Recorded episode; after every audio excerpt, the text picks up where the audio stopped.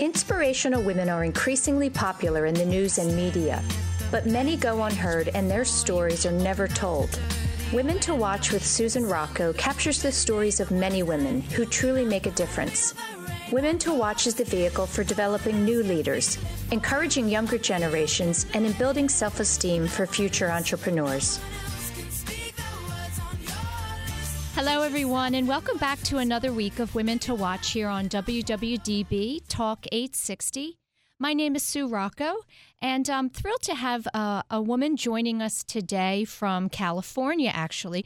Uh, her name is Amanda Kennedy. And Amanda is uh, the CEO and founder of Sassybax, which is a shapewear company. And she's also spent uh, many years uh, as an actor and also a psychotherapist. So we're going to have a lot to discuss today. Thanks so much for joining me, Amanda. Well, thanks for having me.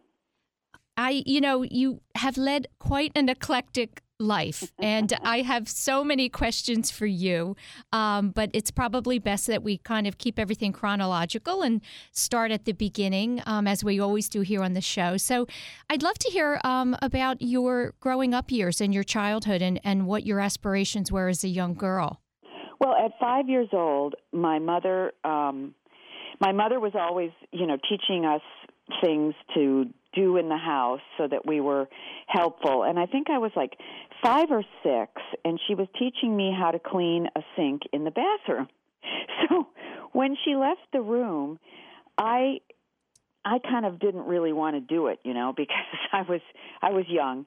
But um it was a great lesson to learn, but what I did to entertain myself in front of the mirror while I was cleaning the sink was pretend that I was doing an Ajax commercial. so that was, was like, a pivotal moment in your acting career. Yeah, and that's when I knew that I loved the idea of being an actor. So um, I kind of pursued it on my own a little bit in high school, but I was extremely shy, and there wasn't a whole lot of encouragement you know, for that kind of life or career, shall we say, um, coming from Kansas City.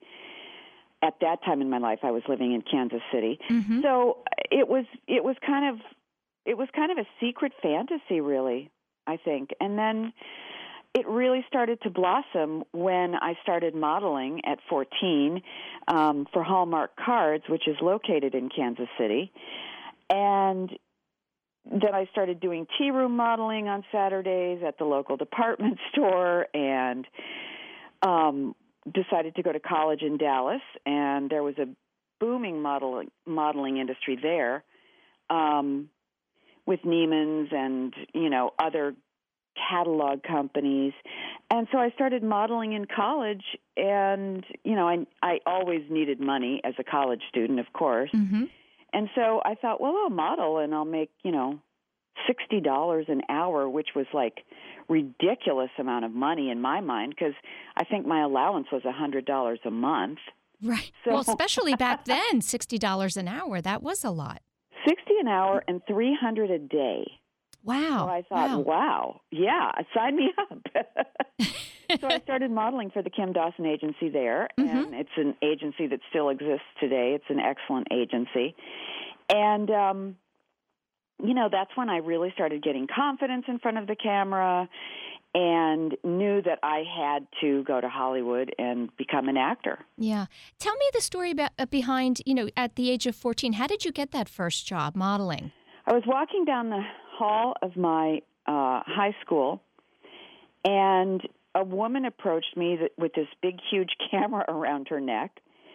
And she was like the quintessential photographer type, like with shoulder length bobbed gray hair, you know, khakis and a white shirt and this huge camera around her neck. And she said, you know, would you like to model for Hallmark cards? And I'm like, what? so she just was kind of coming in to the high school to to do a little looking around to scout. scouting to scout yeah you know this is in the days before people like that were probably you know pe- people like that were able to do those things because you didn't have the kind of strangeness that goes on in the world today with the predators right Right. Well, So- locked doors of, of school, you right. know, schools. so right. It, was a different time, a much Mhm. safer time. yeah. So she said, "Here's my card. I work for Hallmark Cards, and talk to your parents about it." And my parents called her. You know, I said to my parents, "I really want to do it." So my parents called her. Um, they invited her over so that they could meet her and talk to her, and it was all on the up and up. So they said, "Sure." You know, so I did this whole series of puppy love cards for Hallmark Cards at 14 Yeah. so it was kind of like you know a, a a Lana Turner story of being discovered at Schwab's drugstore in Right. Hollywood, you know, and um, it was just it was just a lot of fun. Yeah. It was a Well, and plus it was Hallmark cards. It wasn't, you know, a, a magazine that perhaps mom and dad wouldn't have been happy with. oh yes, no, I never did anything like that. Right. In fact, I was approached to do that when I was on television. And I said, no way, I would not do that because A, I'm too shy, and B, um, it's just not. To me, it's it's exploitation of women, and I don't think that builds self esteem. I think that tears it down. Yeah, exactly. Um, yeah, I'm always uh, interested when when um, you know actors or models talk about the fact that they're shy, and Mhm. you hear that a lot, and somehow they end up being in front of the camera or in front of an audience. Well, being in front of the camera is very different than being with a person. Mm-hmm. because it's a camera. so it's just very different. And um, being in front of an audience, you know, you're lit by a spotlight and you don't see the audience really. And you learn a trick very early on with audiences if you do see them to pretend that they're all naked and you know and and so they're the ones who should be you know more embarrassed than you by being up there performing because right. you know there is an exhibitionist an exhibitionistic quality about being an actor in that you have to you know do private things sometimes in a very public venue but um you know like kissing or something.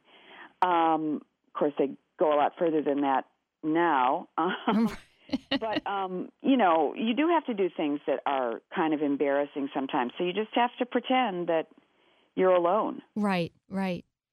Um, tell me about your years at, at Southern Methodist. Um, you you decided to to study fine arts and journalism, uh-huh and um, and I- I think it's very interesting. Um, I read that you you left after your sophomore year that's right. um, and, and went to L.A. and that took a lot of guts, I think.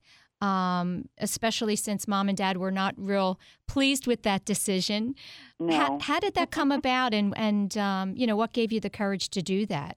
Well, I I never look at it as courageous. I was just so determined that it was just something I had to do. Um, through the modeling, I had gotten signed up for the Miss Dallas pageant, which you know I thought pageants were kind of silly um, because I was like a serious journalist and I wanted to be a serious actor. And but when they said they were giving away twenty five thousand dollars, I was like, okay, sign me up. Right. Another Then- good way to make a living. Well, you know, it was certainly a good way to make some money for a college student who had an allowance of a hundred dollars a month. Right. So, um, and SMU is a is a school that you know I was there on partial scholarship, but it's a school where a lot of the kids have a lot of money, and I came from a wonderful background of a uh, lovely middle class family, but there were kids there that were you know really really rich, and so you know at that age you kind of feel like you have to keep up. So I I was driven for you know, extra money so that I could go to happy hour with the girls and stuff like that. Mm-hmm. You know, where you might spend 10 or 15 dollars and, you know, if you have an allowance of a $100 a month, that doesn't go very far. Right. So, um anyway, I joined the Miss Dallas pageant. Then I found out after Miss Dallas that I had to go to Miss Texas, which I didn't even know when I signed up for Miss Dallas. I was so naive about pageants. And I didn't even want to go to Miss Texas. And they said, well, no, you have to. It's in your contract. and I said, oh, yeah, I signed a contract. you know, what did I know? I was a 19 year old kid. Right. So um, I went to Miss Texas. I ended up winning um, in a ten dollar dress that I had gotten at the mart from one of the reps, and it was a it was the same dress that Farrah Fawcett had worn on Charlie's Angels one time. Oh wow! And I thought, well, it's a ten dollar dress, but if it's good enough for Farrah Fawcett, it's good enough. That's right. It brought good luck. and it was really pretty. I mean, it was a one shouldered red long dress, very simple, no sequins. And I got to the pageant, and everybody was in all these elaborate sequin dresses with chiffon skirts and stuff. And I was like, oh no, my dress is so plain. Right. But whatever, I ended up winning and um, shocked me. And then I went on to Miss USA, and I was first runner up. Um, and I met Eileen Ford, who was, you know, the modeling agent of her day. Right. And, you know, her agency still is one of the best. And she encouraged me to, you know, come to New York and model. Well, my parents said, no way, finish your college education. And I said, okay. And I went back to Texas. And um, as I said, I ended up leaving college after my sophomore year because I wanted to get to Hollywood. So I I did it. And um, my dad was wonderful. He drove out with me to LA and you know helped me move into my first apartment here and you know, my parents were upset, but they just knew they couldn't stop me. Right. So they became very supportive. And my dad told me that my mom didn't sleep for an entire year oh, when I oh, first no. moved here. I bet. I bet. You know, because she was worried. She was nervous. Right. Right. Did you have siblings, Amanda? Yes, an older sister and a younger brother. Okay.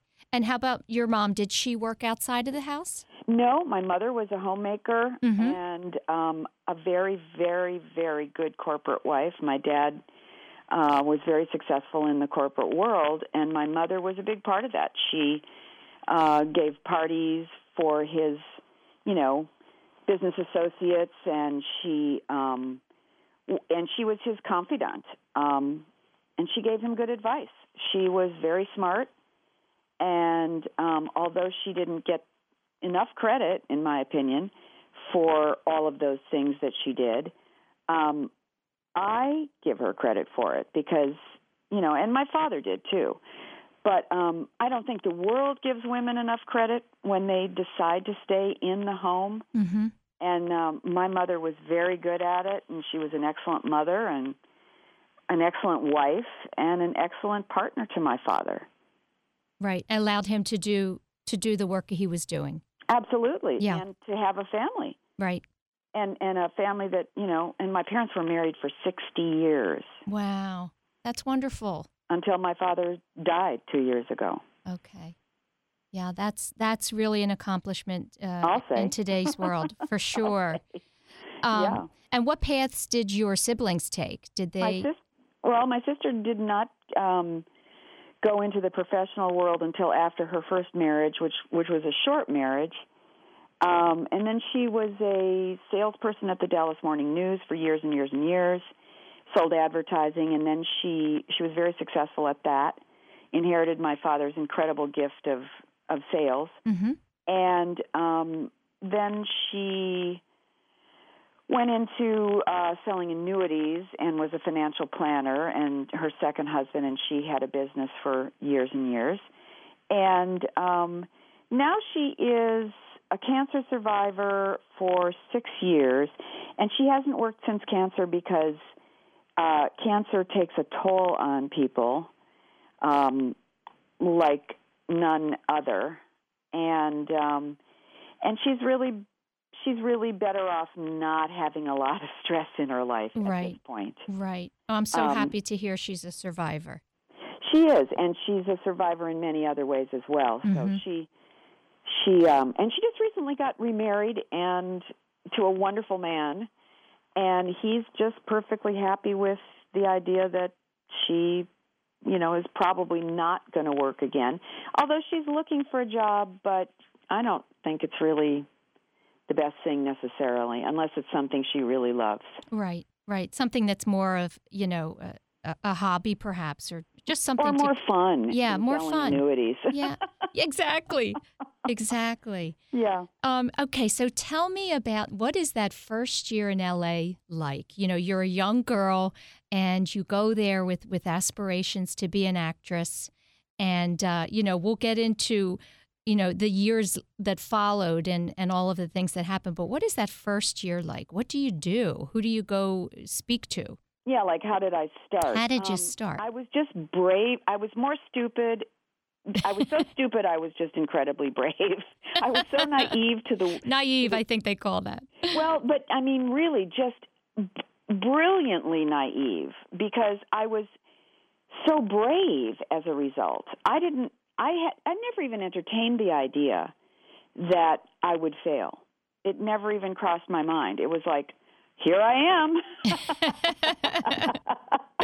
That's I a great and I- attitude. I look back and I just crack up because it's like, please, every pretty girl, every pretty girl on the planet comes to Hollywood thinking that, you know. Right. And here I was, this little girl from at that time Texas, and you know, I did not have a strong acting background. Um, just a tremendous amount of hubris, I suppose, and um, I literally walked into ICM, International Creative Management, which you couldn't do today because I'm sure they'd have security guards. Right. But I literally walked in, started to walk up and down the halls, and stuck my head in people's offices. Hi, I'm here. yeah, and I just I I die laughing when I think about it. Well, I ended up in Jack Gilardi's office, who was the one of the movie agents. I think at that time he had Barbra Streisand. I think he had Jaclyn Smith, and I think he had Telly Savalas and um, Valerie Perrine and Oh, all these old names. stars, right? Yes. And I literally ended up sitting down in his office and chatting with him. And he said, Well, you know, can you act? And again, with my hubris and naivete, I said, Absolutely. Give me a script. you know? Yeah. So, you know, hurriedly I got myself into acting lessons. And, um, you know, and like I said, I did have a, a minor background from high school and college, but not a major one. hmm I mean, there's people that come to Hollywood that have been to, you know, Yale drama for goodness sake. And um you know, so whatever, I didn't know the difference. It, it was great. I didn't know the difference. Sometimes naivete and and sheer stupidity is a good thing That's right. That's right. because you wouldn't do the thing you wouldn't st- I, I I always say this. You wouldn't do some of the things you did if you really knew all the pitfalls. Right. Exactly you only learn the pitfalls once you get into it. That's right. So it's kind of good to be naive on certain levels um, because you just kind of like go in fearlessly and say, well, failure is not an option. And that was my attitude. Yeah. That's terrific. So I, I, I very hurriedly got on a series called BJ and the Bear. I think it was, I don't know, six months into my living here, hmm being in being in Hollywood, and um, my television agent was uh, a woman, and so she got me on that, and you know, the rest is history, as they say. Now, how were you supporting yourself for those those early years? Were you working? Did you have a job while you were? Um, no, I was modeling. I Oh, you were a modeling. Okay. agent. I got a modeling agent Right. uh, through my agency in Dallas. I found out, you know, who the agents were that I should go see in in LA. Right. And so I got an agent here, and I was doing modeling and supporting myself pretty nicely on that. Mm-hmm. And that was just for the sake of money. I really didn't have any aspirations of being only a model. Not that there's anything wrong with being only a model, but that's not that wasn't my goal. Right. So that was just a good income. Right. And then I got on TV and never looked back. And at the time, I should say, my name was Barbara Horan.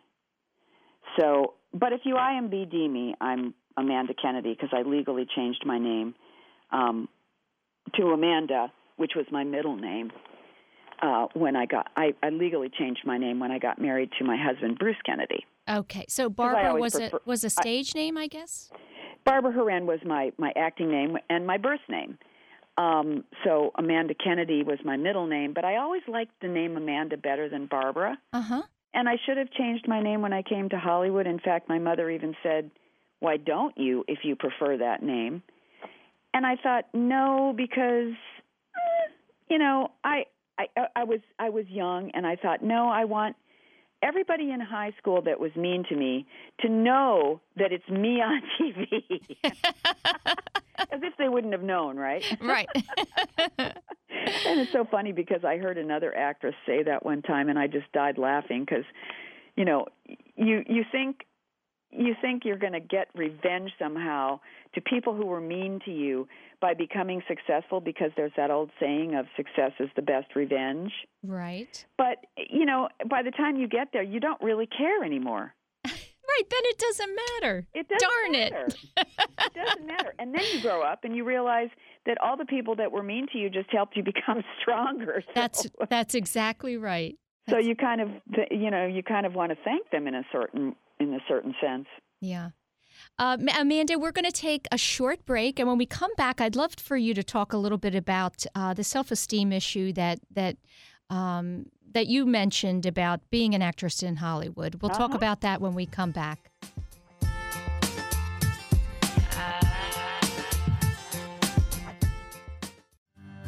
It's really tough for an everyday investor to find honest, personalized investment advice. Some brokers only push the latest hot stocks, and some financial advisors won't even return your phone call unless your account is worth half a million dollars. That's where the Mutual Fund Store comes in. It's where you talk with your local advisor, someone you can meet with face to face, not somebody wearing a headset a thousand miles away. And your mutual fund store advisor will work with you to design an investment plan to help you get where you want to be. From day one, our advisors track your funds to make sure they're still right for you. Not everyone in the investment business can say that. The client comes first at the mutual fund store with custom investment plans to fit your goals, not ours. To learn more, visit mutualfundstore.com or call the Mutual Fund Store now in East Norriton and Cherry Hill, 877 239 8330. That's 877 239 8330.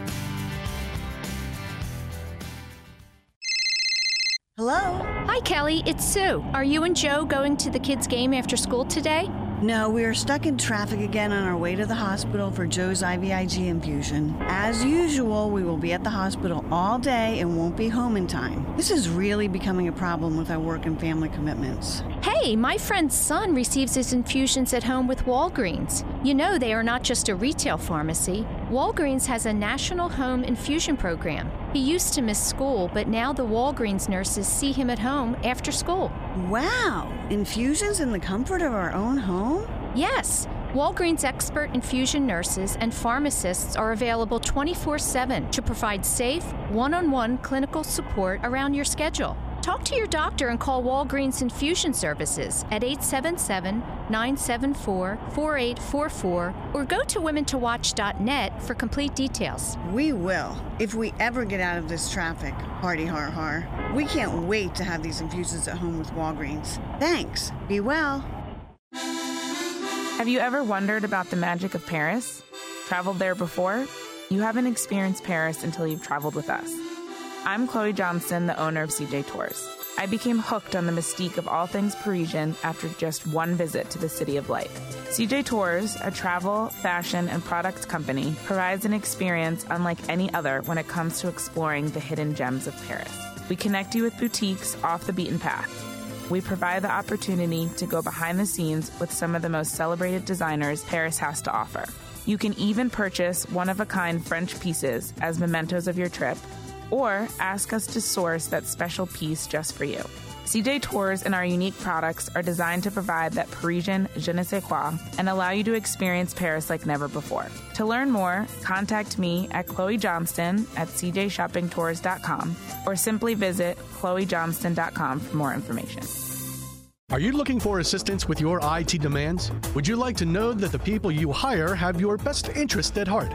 InSource is one of the region's most distinguished and fastest growing technology firms in the Philadelphia area. Their only concern is to deliver your business long term success to avoid reacting to daily crisis. Recognized as a top employer of IT consultants, they thrive on helping their clients exceed expectations. InSource delivers reliable and effective solutions to the technology needs of both small and large businesses as well as nonprofits and does so with the goals of your business in mind. With over a decade of recognized success, InSource provides its clients with both IT staffing needs as well as putting highly qualified project teams together. InSource is also a partner of ServiceNow, the fastest growing software company in the country. Contact InSource today at 610 592 0800 or visit their website at insourcenow.com to find the quality help you need.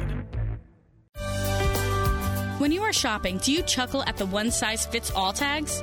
Well, wealth management should not take a one size fits all approach either. Companies offer different products and services for women, and they should. All women are different. Your plan should be as unique and personal as you are. So, why are you still following your one size fits all financial advisor? Financial advisor Liz Barker of RBC Wealth Management understands this. Her area of expertise is women in transition and being retirement ready.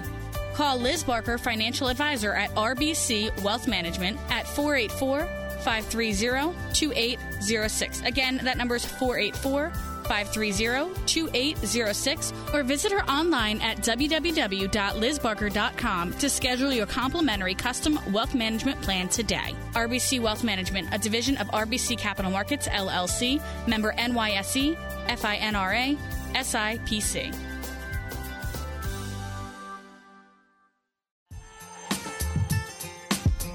Welcome back to the show, everyone. Women to Watch here on WWDB Talk 860. My name is Sue Rocco, and I'm joined today by Amanda Kennedy. Uh, Amanda is the uh, CEO and president of Sassybax, which is a shapewear company currently. But uh, Amanda had also ex- some experience as a model and an actress in Hollywood. And uh, just before the break, Amanda, we were we were talking about your years uh, there in Hollywood, and I know you spent about 13 years, I guess, as an actress. And one of the reasons um, you decided to leave eventually is uh, has to do with self esteem in women. And I'd love for you to talk a bit about the effect that um, that had on you, and and what you mean when you say it takes a toll on women's self esteem. Well, everyone thinks that actresses have the world by the tail because you know normally they're attractive and they're you know if if you know about them they're successful. And so everyone thinks you know oh they must be so secure. Well in fact the opposite is actually true because when you are in Hollywood it's highly competitive. It is highly difficult to succeed and it is um you know you're constantly having to prove yourself. Mm-hmm. um you know even the biggest stars have to audition. I mean i i heard a huge actress uh, big star say one time she was asked to audition and she had two oscars. So she dragged her bag into the audition and she sat down and she stuck one Oscar on the desk and the second Oscar on the desk. and she said, Well, some people think I can act. And that really kind of says it all. It's like you're constantly having to show people that you can do something that they should know that you can do, mm-hmm. which is act. right, right. Well, I wonder but, if too they're just uh, it's sometimes they're looking to see if you fit the role, you know, of a certain character. That's what they're doing yeah. in in that's what they're doing in their mind, but honestly, if you're an actor and you know what you're doing, you can make yourself fit the role. Yeah. So, you know, it's like, "Oh, you want a blonde? Yeah, I'll go blonde. You want a brunette? I'll go brunette." I can play the role. That's what acting is. So, it's very interesting um, it's a very interesting life. You're constantly auditioning to occasionally work. So, really, the work is the auditioning. So, you're constantly getting told no. You're getting told no more than you're told yes. Mm. You know, in fact, it's like being a salesperson. You just are constantly getting the door shut in your face. Yeah. Well, you know, I don't care what anybody says about being strong, um, and I'm mighty strong. After a certain number of no's, like thousands of them, mm-hmm. it starts to affect how you look, see yourself and think about yourself. And you start looking in the mirror going, well, maybe I should change this or maybe I should change that or oh gosh, I wasn't I wasn't this enough or I wasn't that enough or you know, and you you you kind of start blaming yourself for not getting the role. Mm-hmm. Even though you know logically it's not you so much. It it's it says more about them than it does about you. They're looking for something else. That's Right. as as plain and simple as it is. They're not looking for you. They're looking for something else, or they don't know what they're looking for, which is frequently the case. Right, right. Well- And so, um, you know, all those no's affect your self-esteem. At least they did mine. And I don't, I don't know any actor friends that that say any different. It's it's hard to say, to have people say no to you so much. So it does start to make you feel bad. Um, and for me, I was so strong for so long, and then finally, it's like the dam broke, and all this self doubt came in the door. Mm. And I literally thought, you know, what is happening here? Am I having a nervous breakdown? All of a sudden, I was in tears, and I and I had never cried over an audition. You know, I'd go to the audition, I'd find out if I got it or not. Frequently, I wouldn't even hear if I got it or not. I I mean, I mean, I'd hear if I got it, but if I didn't get it, I wouldn't hear anything. And that's the way it is. So I was just very strong about it. And but one day, after 12 years or 13 years, I just broke down, and it was like, whoa, what's this? So I got into therapy, and because I needed support, and um, I got into therapy with this wonderful woman, and basically, you know, I was having a a crisis in my life of not really wanting to do what I was doing anymore Mm-hmm. and wanting to change my life. I suddenly started to realize I wanted to go back to school and finish finish my education. That I had uh, a nagging sense of a lack of self esteem because I hadn't finished my education.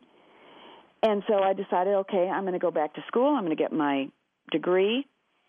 I don't, you know, I don't know what it is exactly I'm going to study, but maybe I'll study some psychology and get to know myself even better and get to know what makes people tick and you know, but that's what you do as an actor too. So the the segue into psychology wasn't that odd because as an actor you look at what makes people tick and you emulate them. As a psychologist you look at what makes people tick and what people and what makes people sick. So anyway, I went back to school, I got my degree, and then I liked it so much I decided to get a master's and I got a master's in clinical psychology and became a therapist. So all those accomplishments, you know, finishing my degree, finishing my master's, um, and then passing the, the arduous test that you have to pass in order to get licensed in the state of California, all those accomplishments really built my self esteem back up after years of having it torn down for reasons that really were not my fault. You know, people were rejecting me out of, well, she's not blonde, or she's not a redhead, or she's not tall enough, or she's not pretty enough, or she's not this or that enough, whatever, whatever the reasons were. Or they didn't think I was a good enough actor, or whatever they thought. You know, so all those years of having it torn down, I kind of sort of arduously built it back up through accomplishments that had nothing to do with my looks and everything to do with my brain. Mm-hmm. And not that actors aren't smart, because don't kid yourself, they are. Mhm. They're very smart people, um, especially the super accomplished actors. They're wicked smart.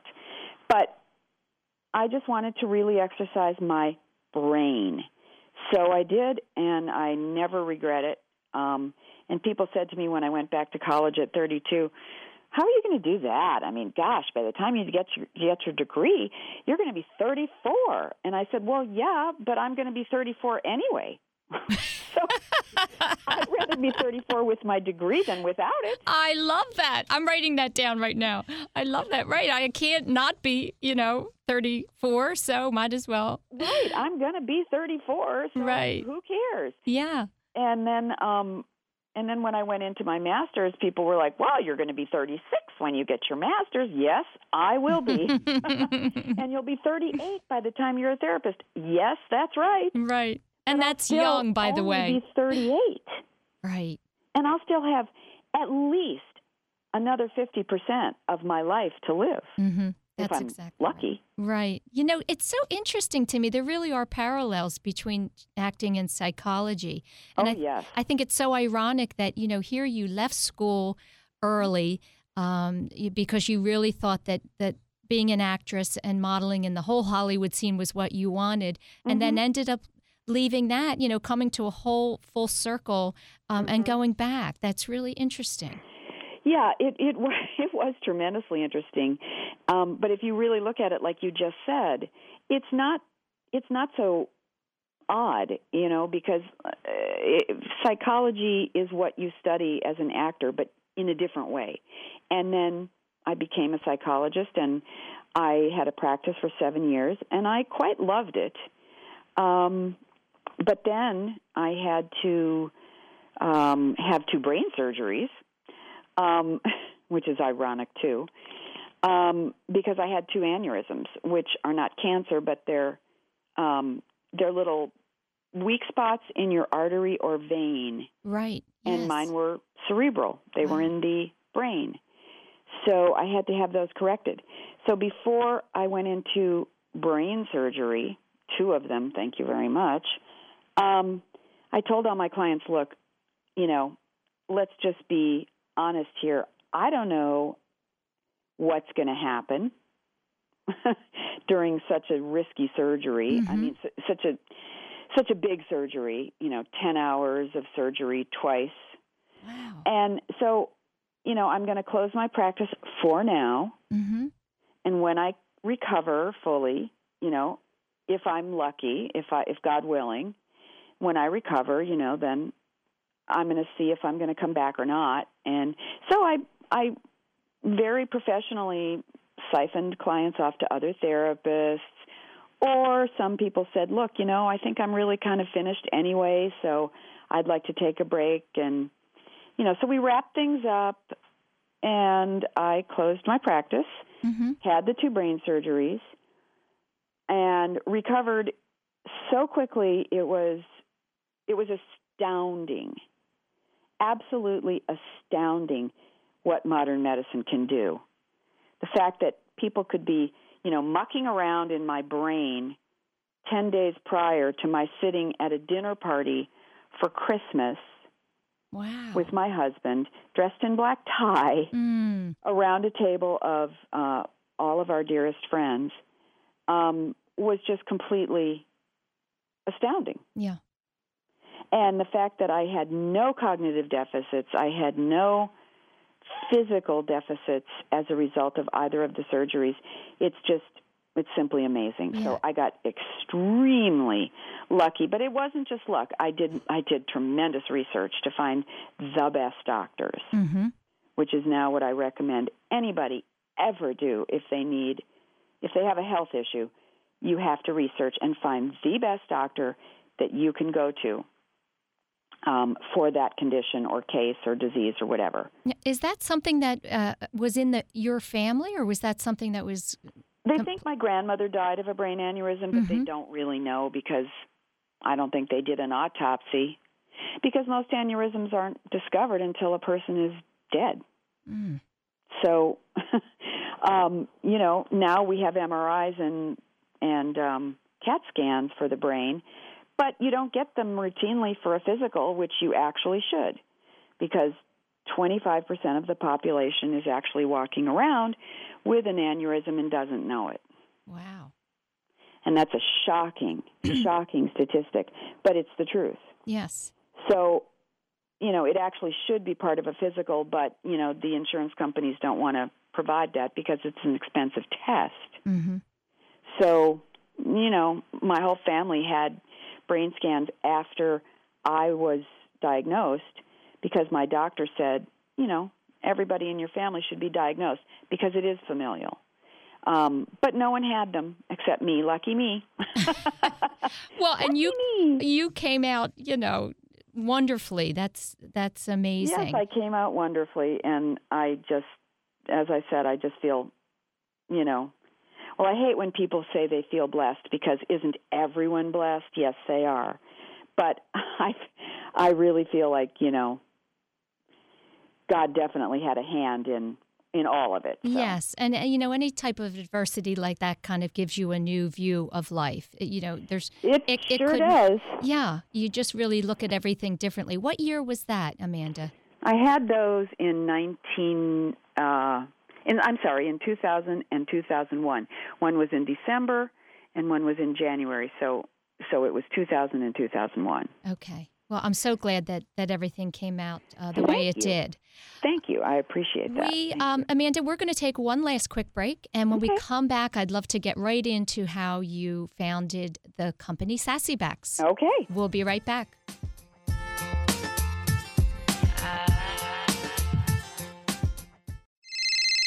Hello? Hi, Kelly. It's Sue. Are you and Joe going to the kids' game after school today?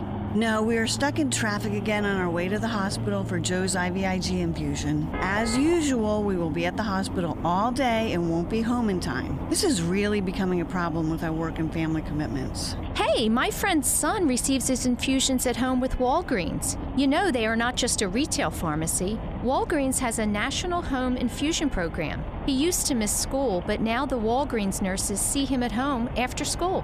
Wow! Infusions in the comfort of our own home? Yes, Walgreens expert infusion nurses and pharmacists are available 24 7 to provide safe, one on one clinical support around your schedule. Talk to your doctor and call Walgreens Infusion Services at 877 974 4844 or go to womentowatch.net for complete details. We will, if we ever get out of this traffic. Hardy har har. We can't wait to have these infusions at home with Walgreens. Thanks. Be well. Are you looking for assistance with your IT demands? Would you like to know that the people you hire have your best interest at heart?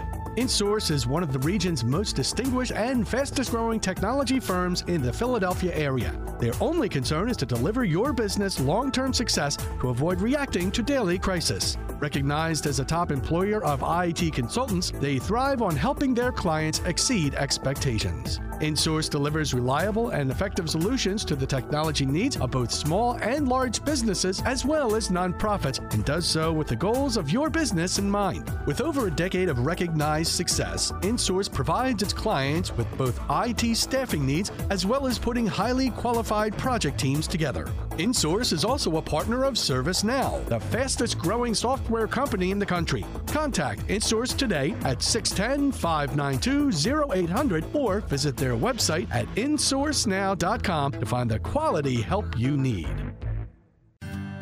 It's really tough for an everyday investor to find honest, personalized investment advice. Some brokers only push the latest hot stocks, and some financial advisors won't even return your phone call unless your account is worth half a million dollars. That's where the Mutual Fund Store comes in. It's where you talk with your local advisor, someone you can meet with face to face, not somebody wearing a headset a thousand miles away. And your mutual fund store advisor will work with you to design an investment plan to help you get where you want to be. From day one, our advisors track your funds to make sure they're still right for you. Not everyone in the investment business can say that. The client comes first at the mutual fund store with custom investment plans to fit your goals, not ours. To learn more, visit mutualfundstore.com or call the Mutual Fund Store now in East Norriton and Cherry Hill, 877 239 8330. That's 877 239 8330. Have you ever wondered about the magic of Paris? Traveled there before? You haven't experienced Paris until you've traveled with us. I'm Chloe Johnston, the owner of CJ Tours. I became hooked on the mystique of all things Parisian after just one visit to the City of Light. CJ Tours, a travel, fashion, and products company, provides an experience unlike any other when it comes to exploring the hidden gems of Paris. We connect you with boutiques off the beaten path. We provide the opportunity to go behind the scenes with some of the most celebrated designers Paris has to offer. You can even purchase one of a kind French pieces as mementos of your trip, or ask us to source that special piece just for you. CJ Tours and our unique products are designed to provide that Parisian je ne sais quoi and allow you to experience Paris like never before. To learn more, contact me at Chloe Johnston at cjshoppingtours.com or simply visit chloejohnston.com for more information. When you are shopping, do you chuckle at the one size fits all tags? Well, wealth management should not take a one size fits all approach either. Companies offer different products and services for women, and they should. All women are different. Your plan should be as unique and personal as you are. So, why are you still following your one size fits all financial advisor? Financial advisor Liz Barker of RBC Wealth Management understands this. Her area of expertise is women in transition and being retirement ready. Call Liz Barker, financial advisor at RBC Wealth Management at 484 530 2806. Again, that number is 484 530 2806 or visit her online at www.lizbarker.com to schedule your complimentary custom wealth management plan today. RBC Wealth Management, a division of RBC Capital Markets LLC, member NYSE, FINRA, SIPC.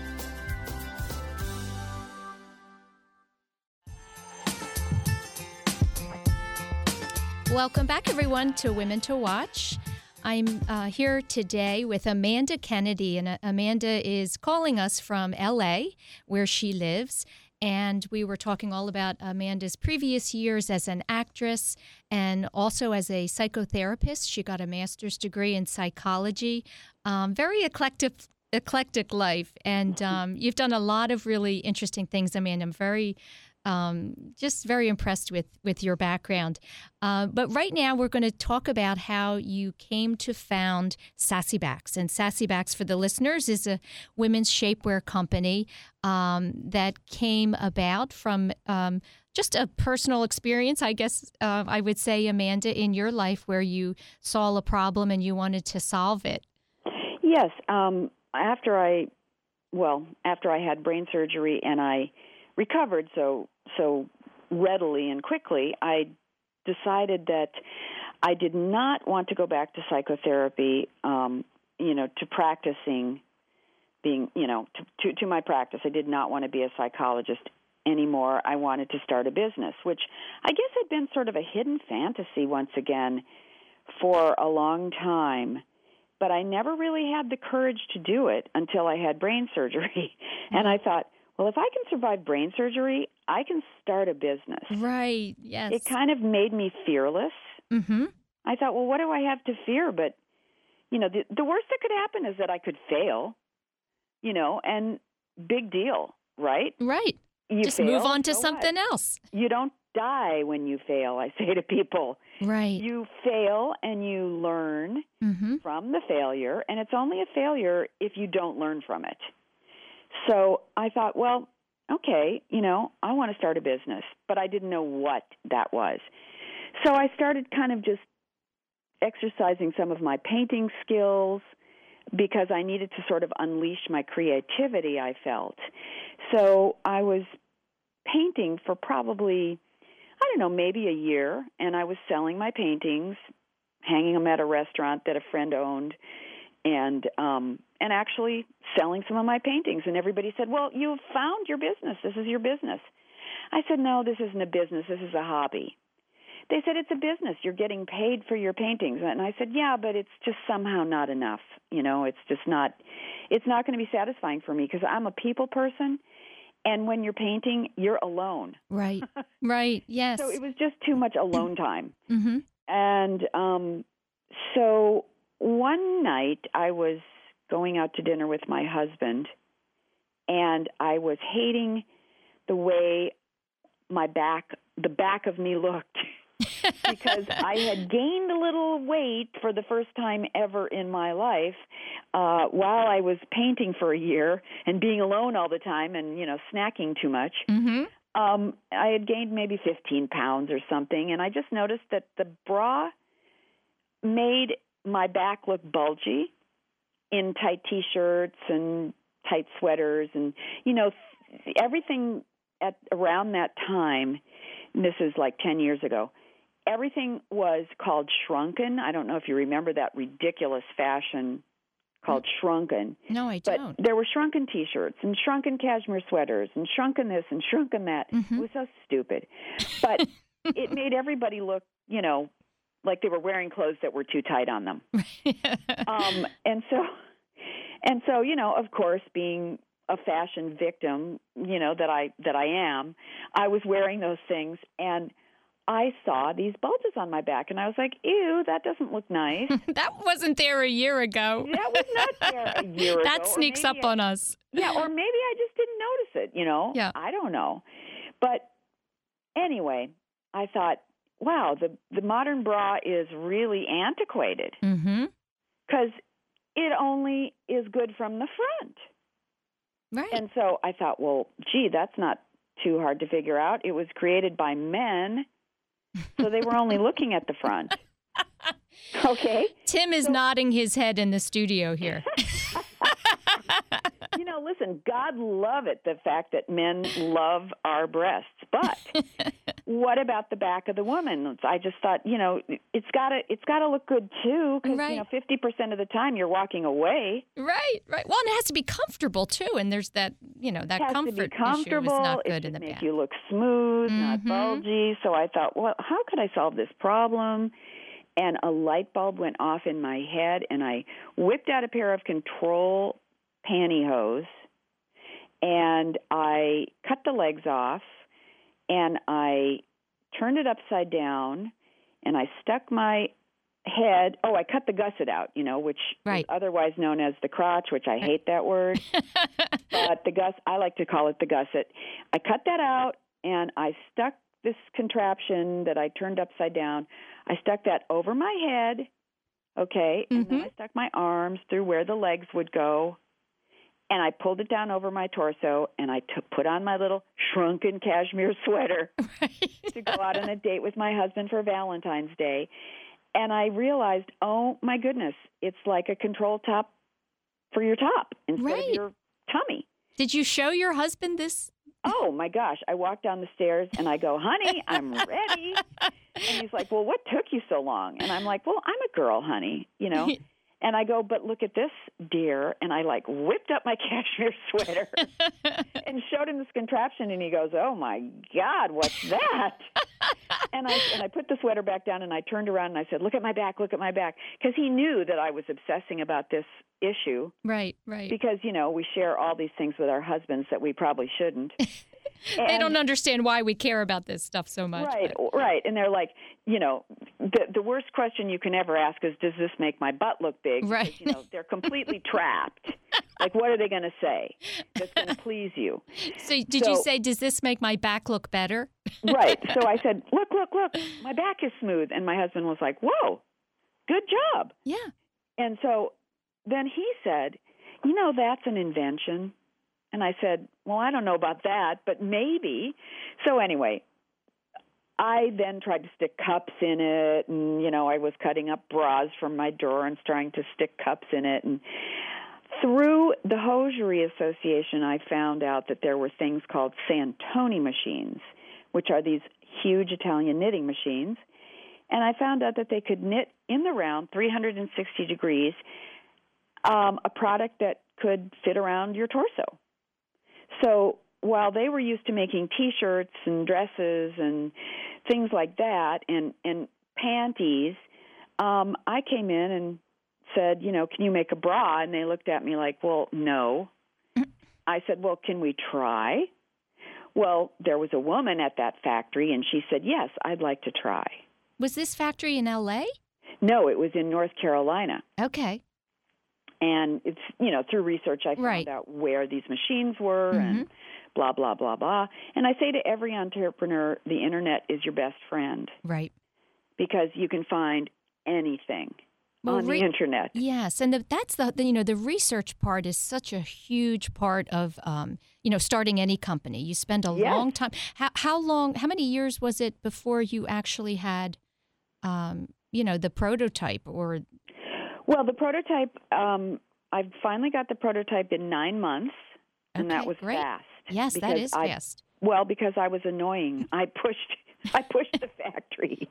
Good. really hard. And, you know, I was just, I was very charmingly annoying, but I was annoying, I'm sure. and I just pushed, pushed, pushed hard, and I got my prototype, and I said, you know, this is amazing. And basically, then I started cold calling um, rep showrooms at the LA Mart, and they all looked at me like I was completely crazy because um, they were all lingerie reps, mm-hmm. you know, rep, um, manufacturers reps, and they all looked at me and said, "Well, that's not a bra." And I said, "But it is a bra. It's just a different kind of bra. It's a it's a new kind of bra." You know, and they said, "But it doesn't open in the back, but it doesn't have wires, but it doesn't have hooks, it doesn't have eyes, it doesn't have adjustable straps." I said, "It does have adjustable straps. They stretch to Yeah. adjust." Well, actually, without all those things, that's why it's so great. That's why it's so comfortable. The, comf- the comfort is there. the comfort factor is amazing. So, anyway, long story short, I pushed and pushed and pushed, walked out of rooms, practically in tears, said to my husband, Oh, maybe I really don't have a good product. He said, Yes, you do. Then I was at a cocktail party where I was talking to a young man about my product, and I was saying, you know, it's really kind of unattractive compared to like all the pretty bras out there. You know, in fact, it could even be called ugly. And he said, Well, you have a purple cow. And I said, Well, what do you mean by that? And he goes, Well, have you ever read the book The Purple Cow? And I said, No. What's that about? He said, Well, it's about how all the cows in the field are brown. And then all of a sudden in walks a purple cow. Right. And everybody says, Well, that's not a cow. And the cow says, Yes, I'm a cow. I'm just purple. Right. So I read the book. I literally went from that cocktail party the next day and bought the book and read the book. And it was all about how your product needs to be something different, That's exactly right. needs to be so unique in order to break into a field that is swimming with like product. Mm-hmm. Mm-hmm. You know, how many thousands of bras are out there? That's right. You so know, if you're not different, well, then what do they need you for? That's right. You know, So- Sassybax has come a, a long way, Amanda, uh, since that since the beginning, and we only have a, a moment left. So I want to make sure that the listeners um, get your contact information so they can see how much the company has grown since Great. that time. Um, so it's sassybax.com, correct? Yes, it's S A S S Y B as in boy, A X as in xylophone dot com. Okay. I wish we had more time to, to hear more about that story, but we just do not. So uh, maybe we'll have you come back again another time and, and we'll talk more about the company. Well, it sure was a pleasure talking to you, Susan. You're a terrific interviewer. Oh, thank you so much, Amanda. I appreciate it. That's it, everyone, for this week of Women to Watch here on WWDB Talk 860. Again, my name is Sue Rocco, and if you'd like to get in touch with me, feel free to reach out to my website, womentowatch.net. That's women, the number two, watch.net. Thanks, everyone, for, for tuning in. Have a great week.